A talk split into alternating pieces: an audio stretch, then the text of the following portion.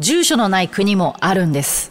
定住旅行家エリコの。旅して暮らして世界と言葉。言葉この番組はお菓子の不二家の提供でお送りします。界各地で現地の家庭に滞在をしている定住旅行家のエリコです。皆さんにとって旅は楽しむものですか？人生を見つめ直すきっかけでしょうか？私にとって旅は暮らすこと。この番組は世界各地およそ50カ国100以上の家族のもとで定住旅行してきた私エリコが実際に訪れ定住した国や地域の暮らしを言葉をキーワードにお話ししていく番組です。今回は皆様からのメッセージをきっかけに旅します。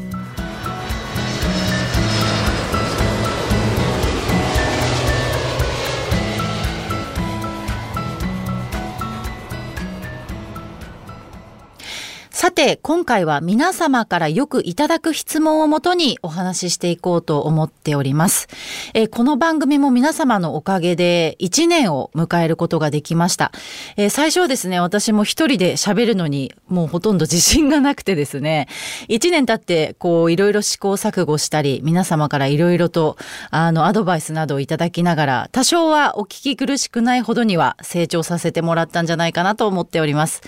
えー、さて、これまでは世界各地の国をテーマにその国で出会った言葉、そしてエピソードをお届けしてまいりましたけれども、今回からは1周年を記念して皆様からこれまでいただいた質問にお答えしていこうと思っております。えー、それでは早速いただいた質問に参りたいと思います。はい、えー、これまでいろいろな場所で定住されているエリコさんですが、大変だったことやトラブルなどはありましたでしょうか？また、どのように解決されたか教えていただきたいですということです。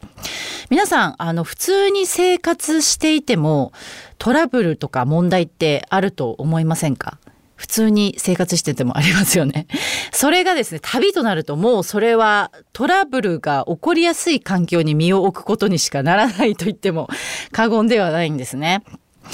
まあ、私はあの10年以上こう旅を続けてきて、えー、いろんなトラブルがあったんですけれども、これまで一番大きいトラブルっていうのが交通事故ですね。あのー、2012年から13年の間に中南米を25カ国縦断した旅をした時があったんですけれども、えっ、ー、と、その時にちょうど半年が過ぎたあたりで滞在したのが、えー、このカリブにあるグレナダっていう国だったんですけれども、あの、カリブって小国がいっぱいあるんですが、まあ、そのうちの一つなんですね。で、このグレナダっていう国は人口が12万人ほどしかいなくて、えー、首都はセントジョーンズというところにあるんですけれども、え、別名スパイスアイランドと言われていて、まあ、スパイスがたくさん取れることで有名なんですね。特にナツメグがとってもあの有名でしたね。私が行った時は本当にナツメグをいろんなものにかけて食べてましたけれども、一番驚いたのはアイスクリームにこうナツメグをこうかけて食べてたのすごい、あ、こういう食べ方があるんだっていうふうに驚いたこともあったんですけども、まあそんなスパイスアイランドにね、行った時なんですけれども、あの、まあ家族のもとに私はこう定住する旅のスタイルでずっとこう旅をしているんですが、まずこうその国に着いたら大体まあその家族の方だったりとか、えー、と事前に頼んだタクシーの方とかドライバーさんとかに迎えに来てもらうっていうことをしてるんですけども。あの、数日前からですね、この滞在する予定だった家族と全然連絡が取れなくなっちゃったんですね。で、まあ、ちょっと様子がおかしいな、でも空港には多分来てくれるんじゃないかなって、まあそうそういう約束だったので、まあそういう期待を抱いて到着したんですけれども、空港に着いたらやっぱり来ていなくって、で、あ、これはまずいなと思って、ったんですけどももらってたあの住所みたいなあのアドレスがあったのでそれをまあもう直接そこに行くしかないなと思ってあのタクシーに乗り込んだんですね。でそれでタクシーの運転手さんに「すいませんここのアドレスに行ってもらえますか?」って言ったら「いやこれはどこからもらったの?」って言ってあの言われたんですね。でこれはあのその行く先の人からもらったんだけどって言って、いや、うちの国は住所ないからって 言われたんですよ。で、え住所がない国ってあるのって私その時知らなくって、他にも結構あるんですけど、知らなくって、で、その時タクシーの運転手さんにその、家の色は何色なんだ？って聞かれたんですけどもちろんそんなの知らないから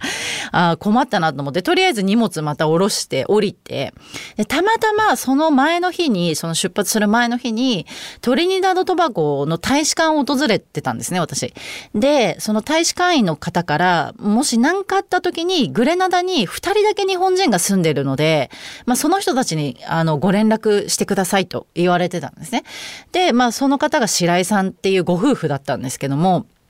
結局もう、あの、1日目で 白井さんに連絡することになっちゃって、あの、迎えにね、来てくれて、で、そこで、あの、うちによかったら泊まってくださいということで、とりあえずその、あの、予定してた家族のとこに行くまでは白井さん家にいようと思って泊めてもらったんですよ。で、次の日、あの、まあ、全然家族と連絡が取れなくって、で、せっかくなんで街をご案内しますと言って、こう街に連れ出してもらったんですね。で、こうやって歩いてたら、すごいこう綺麗な景色海沿いの景色があってそれをちょっと写真に撮ろうと思って道路を渡ったんですよ。ちなみにグレナダって信号機が1台しかないので国に。信号機なんかほとんどないんですね。なので自分でこう確認して見て渡んなきゃいけないんですけどもその反対の道路に渡ってる時に急に車が来て、まあ、4WD の大きい車だったんですけどそれにぶつかっちゃったというか、まあ、引かれちゃったんですよ。で足がこうタイヤの下に入っちゃって動けなくなったんですけど、まあ、すぐにこう白井さんにね、もう運んでもらって病院に。で、命に別状はなかったんですけど、足をね、大怪我してしまったんですね。で、病院に運ばれてからも結局1時間以上先生が来なくて待たされて、で、先生が来て、なんかどこを打ったのとかどこが痛いのって聞かれて、で、その部分をレントゲンとか取ったりしたんですけど、結局その日から、まあ、足、外傷がひどかったんで入院することになったんですね。で、ベッドは本当にね、カリブ海が見渡せる窓際のとっても素敵なベッドトだったんですけど、結構ね、あのー、足の皮がもう結構むけてしまってたので、すごいこう痛かったんですよ。で、毎日この消毒とガーゼの取り替えをしなきゃいけなくて、それもね、本当に痛くて、その交換の時に大泣きしてたんですけど、同じ部屋の人たちが、なんかすごいこう、泣かないでとか、大丈夫だからすぐ終わるからねとか言って、なんかみんなが励ましてくれてたっていうのをすごい覚えてますね。で、一週間ぐらい入院して、で、その後、白井さん家でお世話になることになったんですけど、これ私はすごいラッキーだなと思ったのが、白井さんのその旦那様が、グレナダ大学の医学部の教授をされている方で、まあ、いわゆるお医者さんだったんですよね。で、あの、まあ、飛行機に乗ったりすると、こう、足が腫れてむくんだり炎症するから、とりあえず帰国しないで治療した方がいいんじゃないのっていう、まあ、話になって、結局そのグレナイとどまって、って治療することになったんですけどでそこからその白井さんがちょっと新しいあの治療法を試したいというふうに言われて それが湿潤療法っていう、まあ、その消毒とかガーゼとかを使わずにこう自然治癒能力をこう最大限に生かすっていうこう常にこう潤しながらあの皮膚を再生するっていう方法なんですけども、まあ、それをこう試したいということで、まあ、私もそっちの方が痛くないので結局それでこう治療したんですね今はもう本当に傷もなく綺麗に、まあ、そのおかげで治ったんですけれども。しばらくして、まあ、1ヶ月ぐらいですかね、もうずっとベッドの上で生活してたんで、まあ、歩けなかったので、なんかお尻が結構痛みに出したんですよ。で、病院にも一回行ったら、じゃあレントゲン取りましょうって言われて、レントゲンを取ったら、今度尾低骨が折れてるってことが分かったんですね。で、日本だと、なんかちょっとこう、お医者さんのせいにしてしまいそうなんですけども、なんか、その、現地では、やっぱりその自分からお医者さんにしてほしいことを申告するっていうのがすごい大事だそうで、あの、レントゲン自体は有料なんですよ。えっ、ー、と、入院してた時の入院費っていうのはタダだったんですけども、そういったそのレントゲンだったりとか他のトリートメントって有料になるので、お医者さんが勝手に好きなようにこう、取ったりすると患者の負担経済的負担がかかっちゃうっていうのもあってあの必ずこう同意のもとで行われるんですけどやっぱ自分であのこうやって何でもちょっと私痛いんで見てくださいっていうのではなくってお医者さんとこう協力して話し合ってこの治療の最善を尽くすっていうのがあの基本なんだなっていうのを私もすごい学んだんですけれども。で結局2ヶ月ぐらいベットで、えー、の上で生活して、その後車椅子で出かけれるようになって、最後、こう、松葉杖で、で、リハビリをして歩けるようになったんですけれども、あのー、その後に行った国が、えっ、ー、と、バルバドスっていうカリブの国とドミニカ共和国。で、えっ、と、キューバに行って、コロンビアに行った時にやっと歩けるようになってたんですけど実はですねこの事故にまつわるあの不思議な出来事がっていうのがありまして、えー、私がそのグレナダに行く前に滞在していたトリニダード・トバゴっていう国があったんですけどもその現地でお世話になったあのラムナリエさんっていうインド系のトリニダード・トバゴ人の方がいらっしゃったんですね。でその方はあのホメオパシーっていうあの200年以上前にドイツで確立された医療体系があるんですけどもそのホメオパシーの先生だったんですよ。で私はその先生のラボに行って、なんかいろんなこう話をしたりとか、あの、ちょっと治療じゃないですけど、そういうのを受けさせてもらったりしてたんですけど、まあ、と、ちょっと不思議な感じの方で、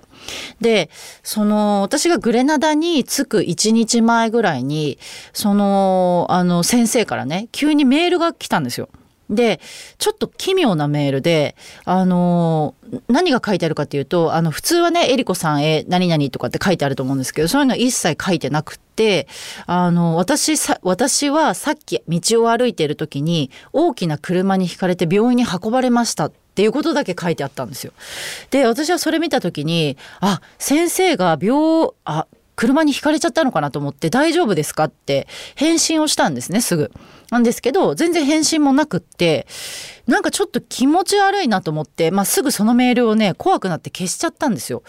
で、まあ、その事故があって何ヶ月かした時に、あの、その先生のメールを読み返したら、まさに本当に私が事故にあった、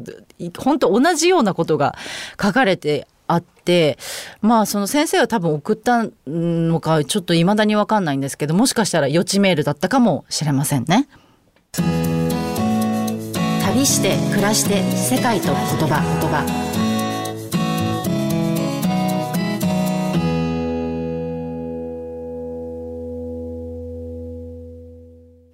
ここでお知らせです。私、エリコのコラムが掲載されている、富士屋のウェブサイト、ペコちゃんの森が、富士屋ファミリー文化研究所としてリニューアルしました。ペコちゃんたちのイラストが可愛く、楽しいサイトになっており、新たな募集企画、ペコちゃんのポストもスタートしました。現在、ペコちゃんのポストでは、キッズイラストとファミリーエピソードを募集中。毎月ご応募いただいた中から一部をサイトに掲載します。ファミリーエピソードはお菓子のプレゼントもあるので、ぜひ応募してみてください。私、エリコのコラムでは、世界のお菓子をご紹介。ペコちゃんとの旅で出会った素敵な世界のお菓子を毎月ご紹介します。この他にもオリジナル壁紙カレンダーがダウンロードできるコーナーなどもあります。富士屋ファミリー文化研究所ウェブサイトは、富士屋ファミリー文化研究所が行う様々な活動を楽しくご覧いただけるご報告の場であると同時に、お客様とのコミュニケーションの場としてもご活用いただけるサイトで、毎月定期更新しています。ぜひご覧ください。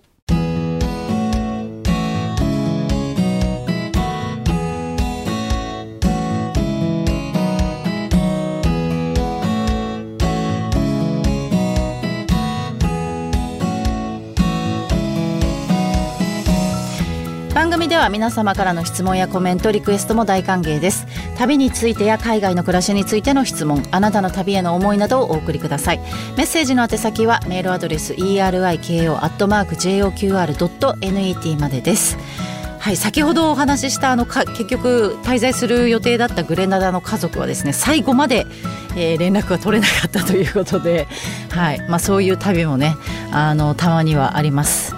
はい、ここで、えー、お知らせです。えー、今年の4月に覗いてみよう外国の小学校という児童書が長文社さんから発売となりました。私エリコがこれまで交流した世界の小学校や子どもたちの学校生活の様子を紹介した楽しい本です。ぜひ手に取ってみてください。それでは次回も旅しましょう。旅して暮らして世界と言葉。お相手は定住旅行家のエリコでした。See you next time